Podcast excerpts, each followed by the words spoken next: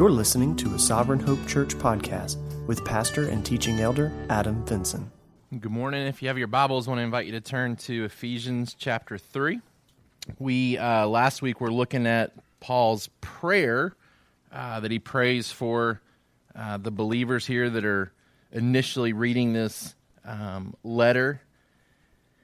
He had started that prayer in the beginning of chapter 3 and they got sidetracked talking about his ministry to the Gentiles, and then he comes back to that prayer in verse 14, and it says, For this reason I bow my knees before the Father, from whom every family in heaven on earth is named, that according to the riches of his glory he may grant you to be strengthened with power through his Spirit in your inner being, so that Christ may dwell in your hearts through faith, that you, being rooted and grounded in love, may have strength to comprehend with all the saints what is the breadth and length and height and depth and to know the love of Christ that surpasses knowledge, that you may be filled with all the fullness of God. And so we were talking last week about how God provides the supernatural ability for us to carry out his plans for the gospel by giving us the strength needed to change our inner beings and the strength needed to comprehend his love together. And so we were talking about this twofold piece here of praying for the strength, the supernatural strength to be changed inwardly so that Christ can dwell in us fully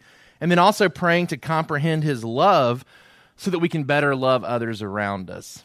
Um, and, and, so we saw the correlation there that the more we understand the, the height and depth and width and length of God's love, the better we understand his love for us, the more likely we are to then live out that type of love towards other people around us. And so I challenged you last week to be praying for God to give you daily power to further change your inner being while you reflect more and more on his love and then to start praying for wisdom, particularly even in how we um, will locate ourselves for C groups in the fall. And so we talked about the change with our C groups being that we're going to have uh, six C groups instead of three C groups um, for the fall, and that we're giving you the freedom to uh, sign up for the one that makes most sense for you and your family, whether it's location, whether it's uh, relationships, whether um, it's um, just kind of your desire to get to know other people that maybe you haven't previously gotten to know.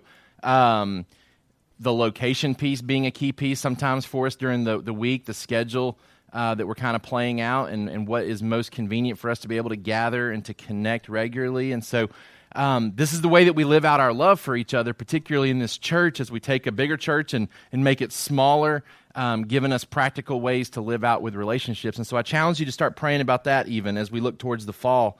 I've been really encouraged this week as I've had several conversations with um, church family, church individuals, uh, and in those conversations, it's come up this concept of the supernatural power needed for certain things to be accomplished in our lives. And so, just in conversations about what's going on in, in family life and individuals' lives, um, repeatedly this week we referenced uh, together the need for supernatural power, for God to come in and to intervene and to change certain circumstances and situations.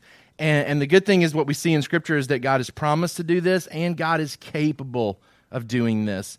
And so it comes to verse 20 today in our text where we really see his capability of carrying out what Paul prayed for last week. And so, again, he's praying that the people of the church, us included, would have supernatural spiritual strength to be changed inwardly so that Christ can dwell in our hearts fully.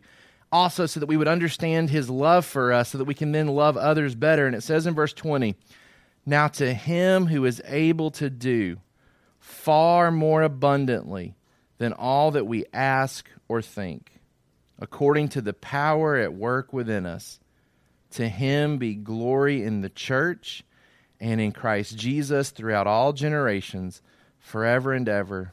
Amen. This is the, the kind of passage that I think you come to, and it doesn't need to be unpacked maybe as, as much as other passages. It's kind of this passage where you just need to kind of rest in it and just kind of meditate upon it and really contemplate and think, like, what does this mean? And, and, and what are the implications if this really is true, right? It says that he's able to do far more abundantly than all that we can ask or think. And so Paul's saying the things that we ask for in prayer, the things that we think about that we don't ever actually translate to a prayer, God is able to exceed those things far more abundantly. And then he talks about the power that allows him to answer those type of prayers. It's the same power that's at work within us. And that together, working in us and answering our prayers, He's working towards the glory of Christ Jesus in the church, not just now, not just way back then, but throughout all generations, forever and ever. It's a really cool way that He caps this whole prayer off. He's praying for specific things and then basically assures us that God is fully capable of answering his prayers, but really even exceeding the expectations that he has for how God will answer these prayers. So, our summary sentence for today as we pray for God's power to change us inwardly and for his love to transform our human interactions, we are to pray believing that he is able to answer these prayers in ways that exceed our expectations. As we pray for God's power to change us inwardly and for his love to transform our human interactions, we are to pray believing that he is able to answer these prayers in ways that exceed our expectations. For our kids, God is able to answer our prayers in ways that we cannot even imagine. God's power is available to us, and it's a power that can change us inwardly. It's a power that can help us see His love and then transform our human interactions to love others the ways that He loves us. And we're to pray for these things to happen in our life. Not to just assume that they're automatic, but to pray for God to give us these things. And we can pray believing that He's able to exceed even our own expectations for how He would answer these prayers. Paul's praying specifically for the power to be worked in us and for the love to be understood by us so that we can supernaturally live out our faith. So we saw last week there's this love that God has for us that really surpasses our knowledge. It's, it's a love that we can't fully fathom. I told you, though, that God goes to great lengths to keep giving us pictures and different angles to see that love, whether it's showing us the love that He has for us, even in the midst of our unfaithfulness. He does that through the picture of Hosea and Gomer. Um, he does it by showing us the picture of the prodigal son, the God who's there ready to receive us and to welcome us, even running to us when we've gone wayward in our lifestyle, right? And so, different angles, different pictures, different attempts by God to help us fathom His love, even though it's unfathomable, even though it's uh, surpassing our knowledge. Now we get into this week. Uh, not only is his love surpassing our knowledge, but his capability of doing surpasses our imagination. He goes beyond the things that we can ask or think about. He's capable of so much more than we can imagine. In 1 Corinthians chapter 2, Paul brings up this same idea with the church at Corinth. He says, But as it is written, what no eye has seen, nor ear heard, nor the heart of man imagined, what God has prepared for those who love him. These things God has revealed to us through his Spirit, for the Spirit searches even the depths of God. Right? Like we can't even fully imagine and comprehend the things that God has in store for us, the things that God wants to do for us, the things that he's capable of doing. And as Paul is praying here, he's praying to the best of his ability for the things that he understands that this church needs, understands that we need as believers today. But even there, he's admitting, man, God's going to do this in ways that I can't even imagine, ways that I can't fully even comprehend. And so let's unpack this. Um, even though I don't know that it needs a ton of unpacking, I want to kind of draw some attention to some specific aspects of how he caps off this prayer for us to leave with today. Number one, we pray confidently to a God who is able. We pray confidently to a God who is able. The Old Testament goes to great lengths in various passages to talk about how the idols that Israel was worshiping weren't capable of doing the things that they want, that wanted them to do, right? That they were sticks and stones and pieces of wood that, that weren't capable of meeting their needs. Whereas we serve a God who's very much capable. Uh, he has the ability to do so. Um, number one, he's active and responsive to the requests that we bring. Now, to him who is able to do far more abundantly than all that we ask or think all right, the implication there is that he is a God who is able. He's a God who's able to do things in response to the things that we ask or think. And so he's a God who has our attention, right? We are fully known and fully aware by Him as to the things that we need, and, and He certainly hears our requests when we bring them to Him, and He's capable of doing something with them. He's active, responsive to the requests that we bring. There's theologies out there that would teach that, yes, there's a God, yes, He created everything, but He is not actively engaged with His creation now. He's removed Himself, He's allowing things to just play out as is but he's not actively engaging with his creation. That's false. That's, that's incorrect. That's inconsistent with what God's word has to say. Instead, we see that he is a God who is able, he is a God who hears, he is a God who listens, he's a God who responds. He's active, he's responsive to the requests that we bring. But number two, he's also capable of what we verbalize, what we imagine, and then infinitely more than both of those things. He's a God who's capable of doing what we verbalize in the form of a prayer. But then there's those things that we don't even get to the point of verbalizing. They're thoughts that we have, things that we would like for God to do, things that we perceive that we need for God to do in us and through us. But it never translates to our prayer life. It never translates to a formal request. And, and sometimes even God answers those thoughts that we have that we don't ever verbalize to Him as a prayer. Uh, but beyond that, not only can he answer the things that we ask and then the things that we think about, but he goes even further to do infinitely more than both of those things. He's capable, he's active, he's responsive, he's able to do. Most of the commentators talk about this pyramid of God's power that, that Paul kind of reveals here this idea that he is a God um, who's able able to do what we ask, able to do what we ask and think, able to do more than we ask and think, able to do far more abundantly than what we ask or think. And so they talk about it in the form of a pyramid. So I tried to create that visual for you today as far as what's kind of being played out and presented here in Paul's prayer as he caps everything off here in chapter 3. He's saying that God is able to do Specifically, that he's able to do what we ask. But even more than what we ask, he's able to do what we ask and think. But even more than that, he's able to do more than we ask and think. In fact, he's able to go far above what we ask and think, right? He's able to do far more abundantly than we ask and think. He's, he's able to exceed our expectations, but not by just a little bit. Far more than what we could ever imagine God is able to exceed our expectations. And, and you could testify to this if we had a time right now where we could kind of share things that you've prayed for in the past and ways that God has exceeded those expectations, ways that God answered certain things, maybe completely differently than you were praying for and anticipating. Maybe he went in a totally different direction than what you were asking him to do. Or maybe he went in the direction you were asking, but just further exceeded the expectations that you had in taking you in that direction. We all have stories and accounts like that. He's able to do, but he's able to do far more than we can ask or think. And not just by a little bit, but by a lot.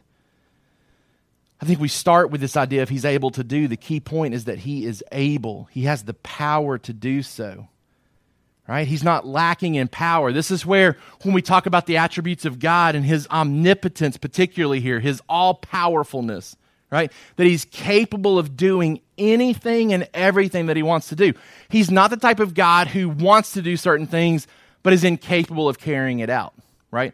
Uh, human uh, leadership is limited in its capabilities of doing what it wants to do. Right? Even good leadership may want to do certain things, may want to carry out certain things, but doesn't possess the all encompassing power to do so. But God's not like that. God has all the power needed to do anything and everything that He wants, and we can rejoice in that today. That His omnipotence presented in Scripture tells us that He is able, He has the power to do so. What's great, though, is that God also has the wisdom to know whether he should or should not. Think about that for a minute. He has the ability, he has the capability, he has the power to do everything that we ask, everything that we ask and think, more than we ask and think, far more abundantly than we ask and think, but he also possesses the wisdom to know whether he should or shouldn't. Right? He's not just a, an all powerful genie that we just come to and just throw out requests and say, God, do this, God, do this, God, do this. I believe you have the power to do so. And then have God respond and say, You're right, I do have the power. I'll do this and I'll do this and I'll do this because I'm capable of doing all these things. No, God also has the filter of His wisdom, his all powerful wisdom that can see everything and anything to know whether he should or should not act with his power, right? Think about some of the things that we, we pray for and request and ask, and he chooses to answer completely differently in such a way where he does not provide what we were asking. One commentator said, God knows that in a fallen world, perfect solutions do not exist and their dim reflections may only distract us from the dependence on Him who must redeem us from all that falsely promises fulfillment. Let me say that again. This is in the context of us praying for earthly things to be given to us, right? This could be in the form of a job, a spouse, a child, a new car, right?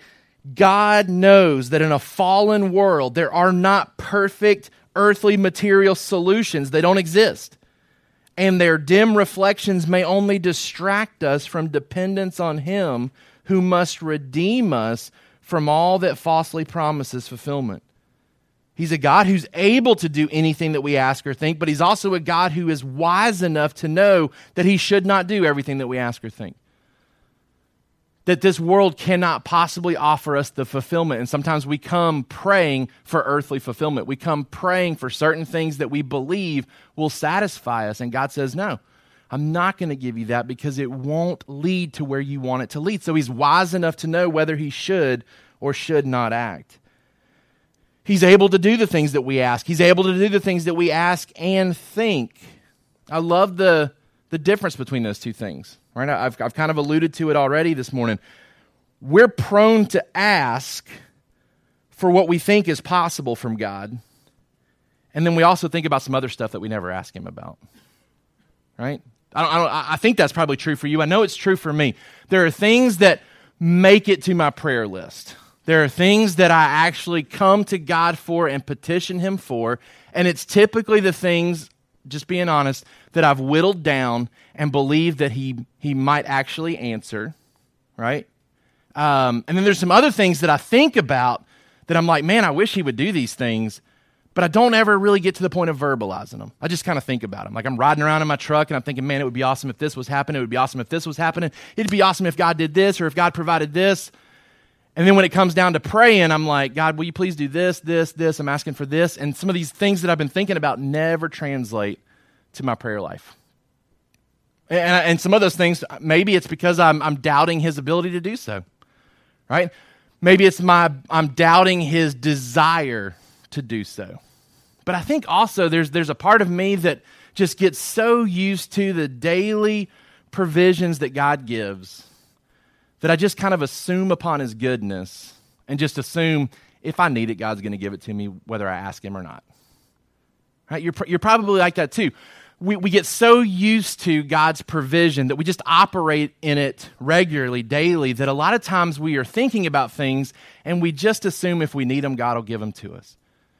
And yet the Bible tells us something different, right? It tells us that we're to ask, that we're to come and petition our Heavenly Father, who is the source of all good things.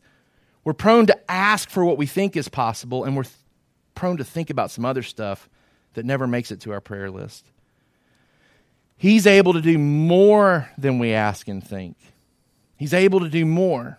He's also able to do it better than we ask or think. But not only that, he's able to do it far more abundantly than we ask or think. The only thing limiting about God's power are our thoughts about it. Think about that. The only limiting thing about God's power are our thoughts about his power. Because we can't, we can't understand it. We can't fully fathom it, right? It goes beyond our imagination, beyond what we can think. The only limiting thing about God's power are the thoughts that we have about it. This, this term, far more abundantly, kind of reads funny to me in our language because in the original language, it's, it's basically a word in the Greek language that Paul just made up. Um, he, he didn't have a great word to really emphasize what he's talking about here. It's really like he's saying God can do super abundantly all that we ask or think. Right? He's, he's trying to take words and combine them to make us see how great God's power is, how capable He is in doing things. His desires and plans for us are higher than anything we could ever plan for ourselves. One of the authors of the commentaries I'm reading, Tony Merida, said, God can do more in response to one prayer than we can do in a hundred years of planning and plotting for ourselves. God can do more in response to one prayer than we can do in a hundred years of planning and plotting for ourselves. The God to whom we pray has a capacity that exceeds the people's capacity of asking or even imagining. The God that we come to in prayer has a capacity that exceeds our, our capacity to ask or to even imagine what he's capable of doing for us. We can't outthink or out imagine his abilities to do for us. So if you ask the question, how much can, can God do for you? More. Like the simple answer is more. He can do more than what you can ask for. He can do more than what you can think about, what you can imagine. He can simply do more than that. We need a vision of God that increases our faith in His greatness. This far more abundantly power is available to us. But the question is are we asking for it? Are we asking for God to do these type of things in our life? Or are we caught in that rut where we just assume upon God's goodness and we assume upon God's provision and we just believe if we need it, God will give it to us and we never come asking for it? I think it's important that we understand what prayer is and what prayer is not. Okay, so let me first by telling you what I believe prayer is not according to Scripture. It is not an attempt to get God's attention, right? Like when we come to God in prayer, we're not alerting Him to things that He's not aware of. We're not alerting Him to situations that He's not fully involved in already. It's also not an attempt to inform God about our needs right? He's already aware of our needs. He's a good father who knows what we need. So we're not trying to get his attention. We're not trying to bring some piece to the table that's lacking for him. Hey, I don't know if you realize this, God, but I have this need and you're not meeting it. It's also not an attempt to make God do something, right? Like we're not trying to conjure up an, a, a response from God that he wasn't already willing, ready, and desiring to do, right? So we're not trying to convince God to do something. We're not trying to make him aware of something that he's not made aware of already. We're not trying to wait, raise our hands and get his attention. That, that's what the false gods and the false uh, believers in the Old Testament were having to do with the ways that they worship, right? Think about Elijah on Mount Carmel where he's saying, hey, let's call down, he- uh, let's call down fire from heaven, right? You call your gods to do it, I'll call my God to do it. And these, these false prophets of Baal are having to in a sense, try to get their God's attention. Like, hey, wake up. Like, hey, pay attention. We need something down here. You seem busy. You seem asleep. You seem preoccupied with something else. And Elijah's just kind of laughing about it, right? Like, why would you worship a God that you have to get his attention?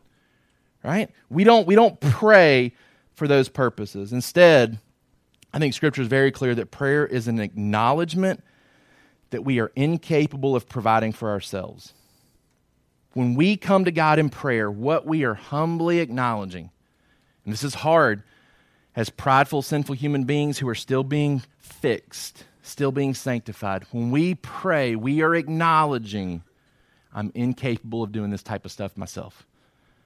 I need supernatural provision. I need supernatural help. It's an acknowledgement that we're incapable of providing for ourselves. It's also an acknowledgement that His will is greater than ours. Because here's what also Scripture does Scripture guides us in the types of things that we're to pray for, right? We're to pray consistently with His will, not for our own desires and cravings. So when we come to God in prayer, if we're coming to God in prayer the way that Scripture tells us to, we are coming with an admittance that, hey, I need you. I need you fully in my life because I can't do the things that I need to be done in my life. I'm also acknowledging that your will is greater than my will. If that's the case, what prayer is not and what prayer is, the goal of prayer isn't to give us what we need. Catch that. The goal of prayer isn't to give us what we need. The goal is to give us what we need with Him getting the glory for doing so. Let me say that again. The goal of prayer isn't to give us what we need. He can give us what we need without us praying for it. The goal is to give us what we need with him getting the glory for doing so. Because look what's going on in this passage. Now, to him who is able to do far more abundantly than all that we ask or think, according to the power at work within us. To him be glory in the church and in Christ Jesus throughout all generations, forever and ever. Amen. What's the goal of God answering prayers for us and giving us this great supernatural power to be changed inwardly, giving us this supernatural comprehension of His love so that we can love others around us better? What's the goal? It's the goal is for Him to receive the glory.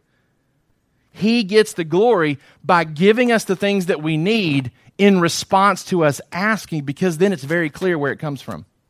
It is very clear where it comes from. It's not by our human wisdom or our human action, it's from God and His provision. And so I often wonder sometimes are there things that God hasn't provided and given to me? Because Scripture says that's possible, that we have not because we ask not. Are there things that God hasn't given to me?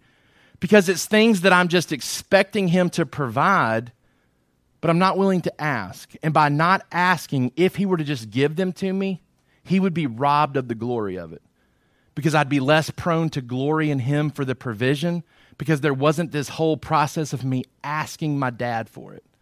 Right? If He's just handing me things constantly without any asking on my part, man, I get very distracted by the things that He's given me and I lose sight of the one who's the giver of it. Right? And so prayer is really meant to change us versus changing God's actions, right? It's meant to change us. It's meant to bring us into submission to the fact that He's the great giver. He's the great giver. The goal of prayer isn't just to give us what we need, it's to give us what we need with Him getting the glory for doing so. So here's some questions for you to ask about your own prayer life. Am I even asking or thinking of things for God to respond to as the great giver of what I need? I mean, are we even asking for things from God? Right? We're reading about the power and the ability that God has to give, to provide, to answer. But we have to ask ourselves the question are we even asking for things from God? Are we even thinking of things that God could do for us? James chapter 4, a passage that we studied recently in our D groups, verses 1 and 2. What causes quarrels and what causes fights among you? Is it not this, that your passions are at war within you? You desire and you do not have, so you murder. You covet and cannot obtain, so you fight and quarrel. You do not have because you do not ask. So let's pause here for just a second and let me ask you what types of things are you asking of God right now? What types of thoughts are you even having about what would have to be God if it were to happen in your life? Even if it's not making its way to your prayer life, right? There are things that we may think about um, that we know God's going to have to do this, but we just get so busy we never even actually ask Him for it. And I was convicted this morning thinking about this there are a couple of ways. One, um, James and I were having a phone conversation this week, and he asked me specifically how he could pray for me. And so I mentioned to him that I was dealing with something at work that I was really not wanting to have to deal with, and so just praying for some resolution there. And so he prayed for me over the phone with it and said that he was going to continue to pray about it. Well, then I get off the phone and I'm like, well, if James is going to be praying about this, I probably should be praying about this too, right? Because I've, I've been just kind of operating under the, the guise of God will just work this out because he always works things out for me, right? And so knowing that James was going to be praying about this situation in my life, it led me to then pray about that this week multiple times that God would resolve this situation. And it gave me great joy to be able to call James and say, hey, this has been answered. Like, like God has done this and really did it, honestly, in ways that I didn't imagine were possible. Because I had a scenario, honestly, I'm just being honest. I had a scenario where I said, This is how I want this to turn out. And I even told staff members, That's not possible, though. So we're going to back it up and hope that this is how it turns out. And then God said, eh, I'm going to do what you said was not possible. And so it's going to work out this way. Right? Now, I could have just sat back and waited for that to happen. Had it happen and been like, oh, that's crazy right? But the fact that James and I have a conversation, here's how I need prayer. Now I'm going to start praying for that too, knowing that somebody else is praying for it, right? That leads to even a conversation here in a sermon where if that wasn't transpiring that way, God's not getting the glory that he can get right now by me saying, hey, God did something that I deemed impossible, which is really silly because it wasn't that crazy of an in solution, right? Like, like God didn't have to tap into his full reserve of power to do this. Right? But my expectations were so low for how God could work this out. I just kind of chalked that up as not possible. Why? Because it involved human hearts that were going to have to be changed, which does require a supernatural peace that we saw last week. And I knew I'm not capable of changing those hearts.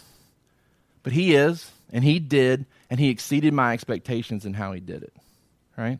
He's capable of doing far more than we can ask or think. But the question is are we asking and thinking the things for God to respond to as the great giver. I'm, I'm convicted because um, I don't. So, so, Lauren and I would love, we would love to move from where we currently live in and, and purchase a, a house that's bigger that would allow us to either grow our family more biologically or uh, to even explore what it looks like to foster and to adopt. Um, to increase our ability to be hospitable as our family has grown, our space is shrinking, right? We talk about a house a lot. We talk about wanting a house a lot. We talk about how God's going to have to provide a house for us to get a house, right? It does not translate to my prayer life like it needs to. It's in my thought process a lot, right? I'm thinking things, but it doesn't make its way to my prayer life enough, right? So, my challenge to you is are you asking and thinking about things for God to even respond to as the great giver? Second question Am I asking and thinking for things aligned with His will for His glory? Or am I only desiring my cravings? Because James goes on to say, hey, it's not just that you'll have if you start asking. What, what does he say? He says, You ask and do not receive because you ask wrongly to spend it on your passions. You adulterous people, do you not know that friendship with the world is enmity? With God. So there's certainly a type of motive and perspective that we have to have if we're going to see God's answers to our prayers. First John talks about this too. First John chapter 3 verse 21. Beloved, if our heart does not condemn us, we have confidence before God, and whatever we ask, we receive for him because we keep his commandments and do what pleases him. And this is his commandment that we believe in the name of his son Jesus Christ and love one another just as he has commanded us. Whoever keeps his commandments abides in God, and God in him. And by this we know that he abides in us by the Spirit whom he has given us. What does he say there at the beginning part? Whatever we ask, we receive from him if we're keeping his commandments and doing what pleases him. Why is that? It's not that God is like, hey, in response to your great obedience, right? Now you can go to the treasure chest and just get whatever you want to, right? That's how, that's how classrooms work at school, right? You do a bunch of good things today, you've earned the right to go to the treasure chest, and you can pick whatever you want to out of that treasure chest. What's, what's happening here is different than that because what, what John is saying, if we are living out our life in obedience to God's commands and doing what pleases Him, that perspective is going to shape the things that we're even asking for, right? If we're aligning our lives with His will, then our prayers are going to be aligned with His will as well and the types of things that we're even praying for are going to be consistent with His will, and it's those things that He wants to answer. Am I faithful to pray regularly for the things that stretch my imagination? Or am I like my kids who barely look for something and call it lost? Think about this. My kids are prone to come to me and say, Hey, I've lost something, right? And I can't find it. And I've looked everywhere, right? And rarely does it take me longer than one to two minutes to go find it. Right? Sometimes it's sitting on the couch. Sometimes it's sitting in the middle of the living room floor. Right? Rarely do I find things that have been tucked away and hidden in the deep, dark crevices of our house where a young child would be unexpected to find these things. Right? But our kids are very quick to say, hey, I looked for this and I can't find it. But I have no idea where it is. It's just completely gone. Right? But sometimes we treat situations in our life like that right? There's another situation at school where I was uh, just super discouraged about it, and I called one of the other principals to, and it just basically said, "I've done everything. Like I've done everything possible to fix this and, and, and to have this happen, and, and it's just not happening." And then that principal started talking about like just the role of prayer in our life and, and how God can do far more than we ask or think. And I'm thinking like, I'm preaching on that this week too.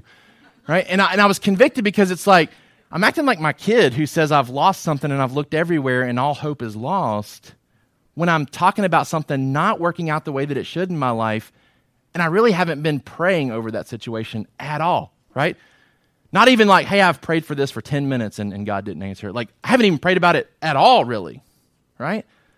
man, I, I want to encourage you and challenge you. Are you asking and thinking for things that God can respond to? Are you asking and thinking for things that align with His will? And are you doing so regularly? Are you asking and thinking of things that even stretch your imagination for what God can do? Trusting in His ability to do it. Going back to that uh, pyramid. He's able to do, he's able to do what we ask, he's able to do what we ask and think, he's able to do more than we ask and think. He's able to do far more abundantly than we ask and think. But I started asking myself, what if he's limiting what he's doing based on the type of things that I'm asking, right? He's capable of doing far more abundantly than we ask and think. But what am I asking and thinking for? And so I got to thinking, like, what if you flipped that pyramid around and thought of it this way?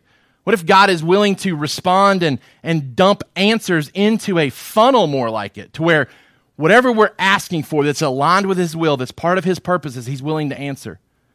He's willing to do it to what we even think about, not necessarily ask. Maybe it doesn't even get verbalized as a prayer, but just because we're thinking about it, we're going to give glory to Him if He does it.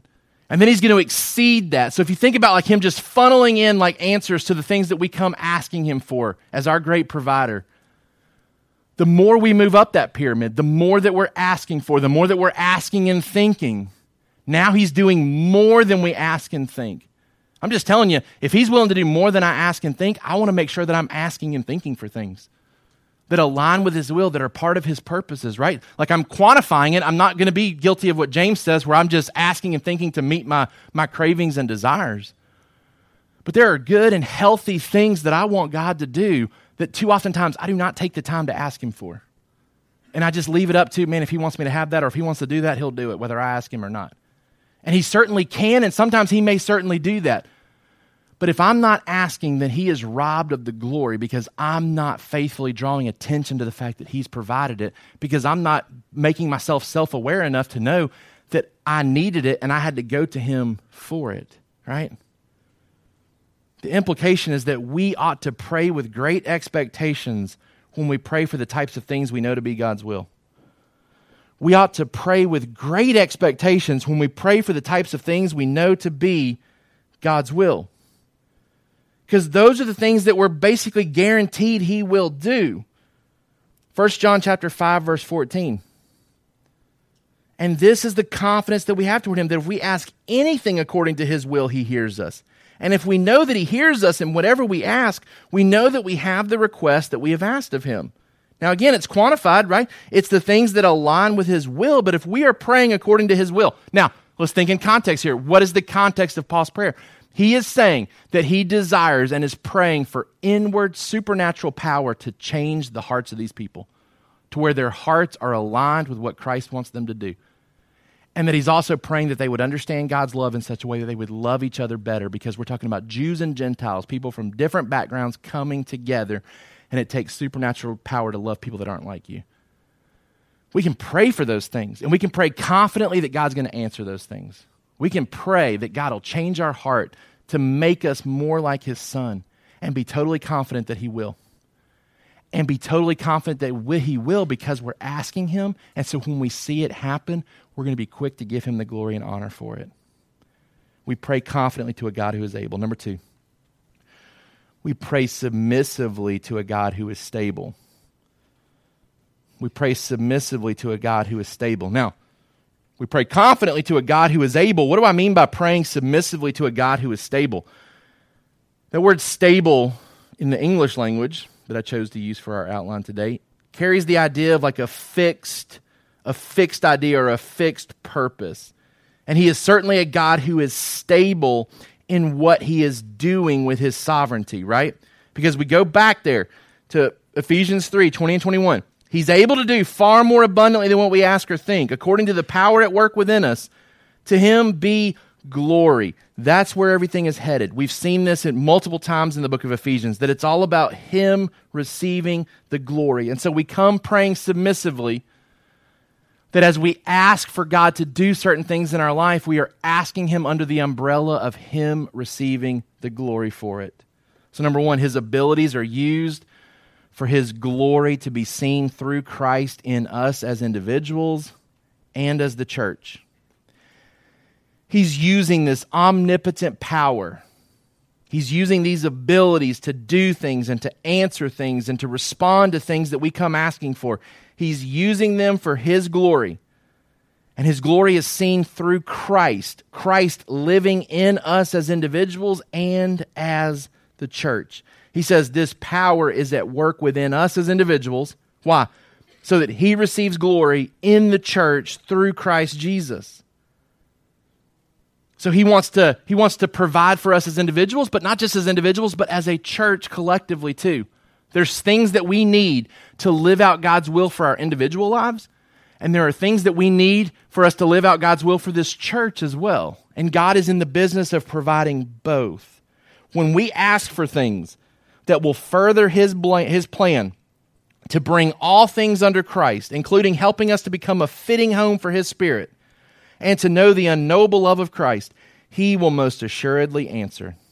When we ask for things that will further his plan to bring all things together under Christ, right? When we ask and pray for unity to take place, for love to take place, for us to be a fitting home for his spirit to come dwell in, we can know that he is going to assuredly answer.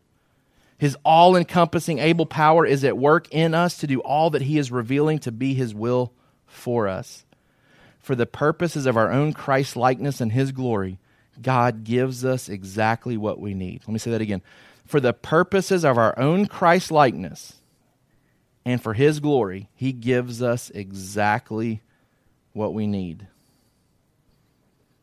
He's using these abilities for His glory to be seen through Christ in us as individuals and as the church. But here's where He goes even further with that. Number two, his abilities are used for His glory, not just for now, but for generations to come.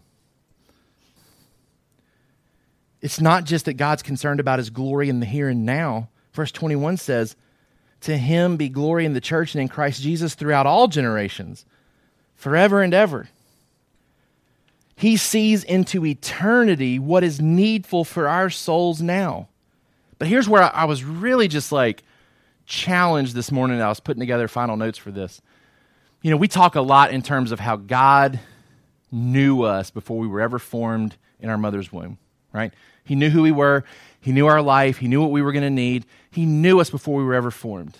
I don't typically think in the other direction. So I think in the past about how God has known me, but rarely do I think about how God knows my great great grandchildren already. And think about this He knows exactly what they're going to need. He knows exactly what they're going to need. And there are things that He may even be doing in my life right now to set me up, to then set grandchildren up and great grandchildren up for exactly what they're going to need for their souls, too. It's all about all generations, not just this generation. I only know what I think is good for my immediate family. He knows what is good for my children's children, too. Think about that. He knows what's good for our children's children, too. Now, was just to kind of illustrate this, we were at the Prakash's house last night, and Arun was telling a story. And I'm, I'm not going to spoil this because he needs to tell this story to, to lots of people. Like, it's, it's his recounting of, of the gospel coming to his family in India.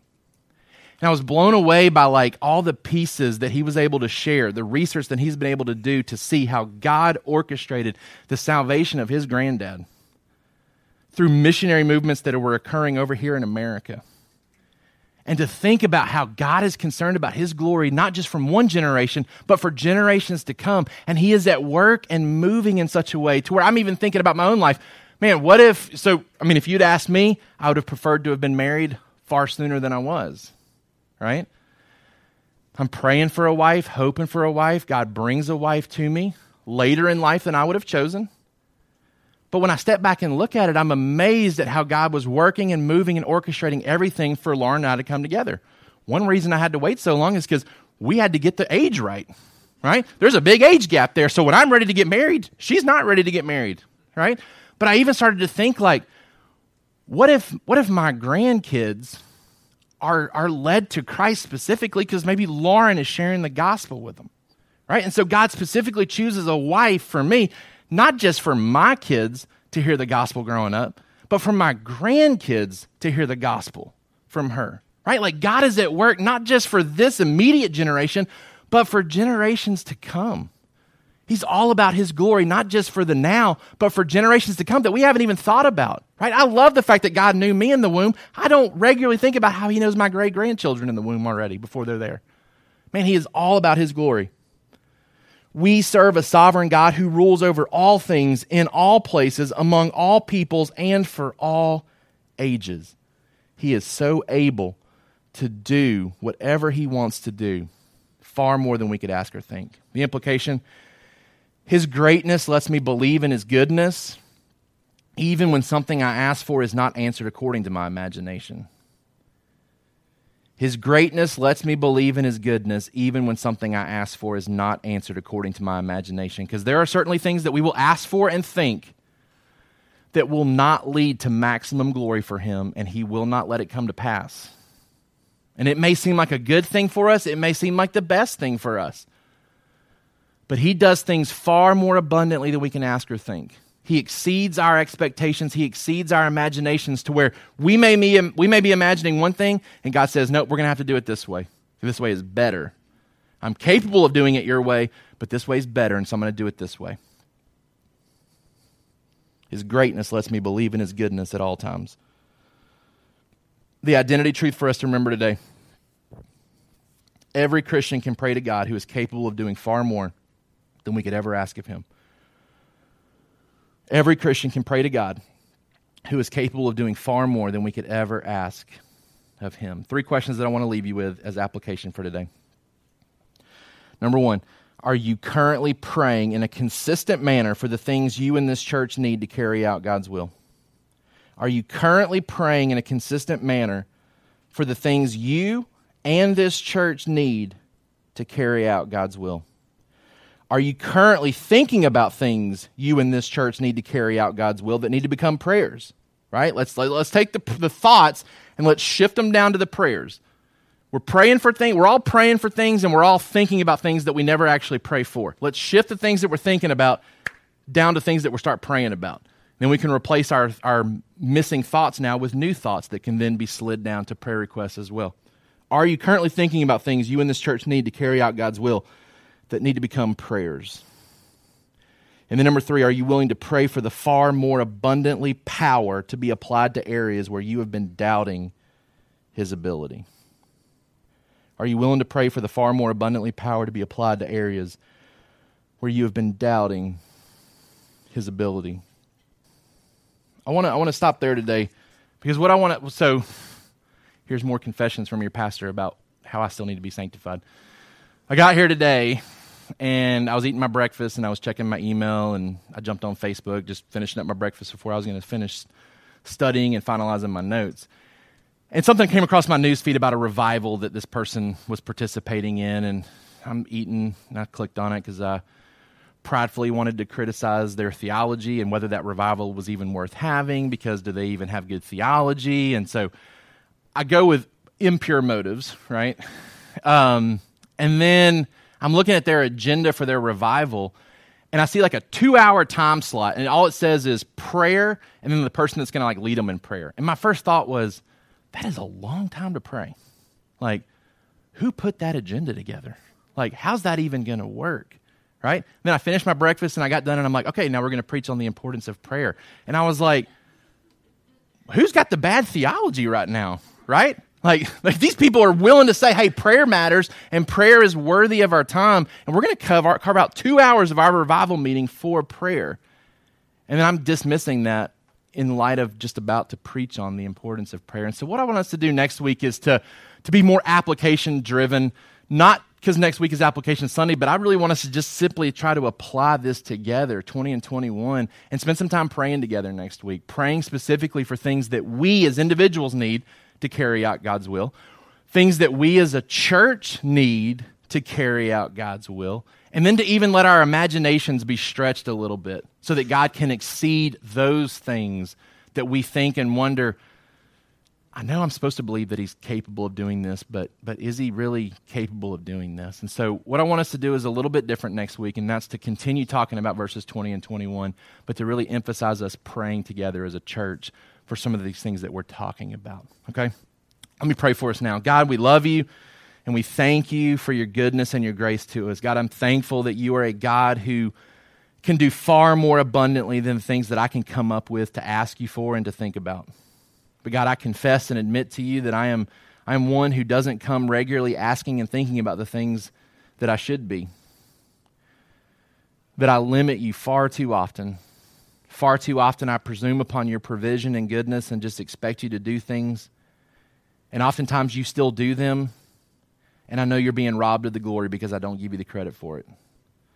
So, God, I pray that you would remind us today that you desire to do and to respond not because you're in submission to us, but you desire for us to be in submission to you in such a way where we come as your needy children, desiring to carry out your will, but also knowing that we cannot do it without your supernatural abilities given to us. So, God, I pray that you change our hearts, change us inwardly to where we can be a place where Christ can dwell fully within us Help us to know your love in such a way where we can love each other faithfully. God, give us the supernatural ability to do so and help us to trust and believe that you'll do it and that you'll exceed our expectations for that. God, challenge us in our own prayer life as we leave today. Lord, help us to be people who believe in your far more abundant power. God, help us to take the thoughts that we have about things that we want you to do in our life and to have those shift down to actually being prayers that we bring to you. God, if you're capable of doing far more than we ask or think, help us to be people who ask and think so that you can show your great power by doing more than we ask and think. Help us to stretch our own abilities to ask and think so that you can do far more abundantly than we ask and think. We ask these things in Jesus' name. Amen. Thank you for listening to the Sovereign Hope Church podcast. We trust that you've been encouraged by the word. For more information about our church, please visit our website at www.sovhope.org. Again, that's www.sovhope.org.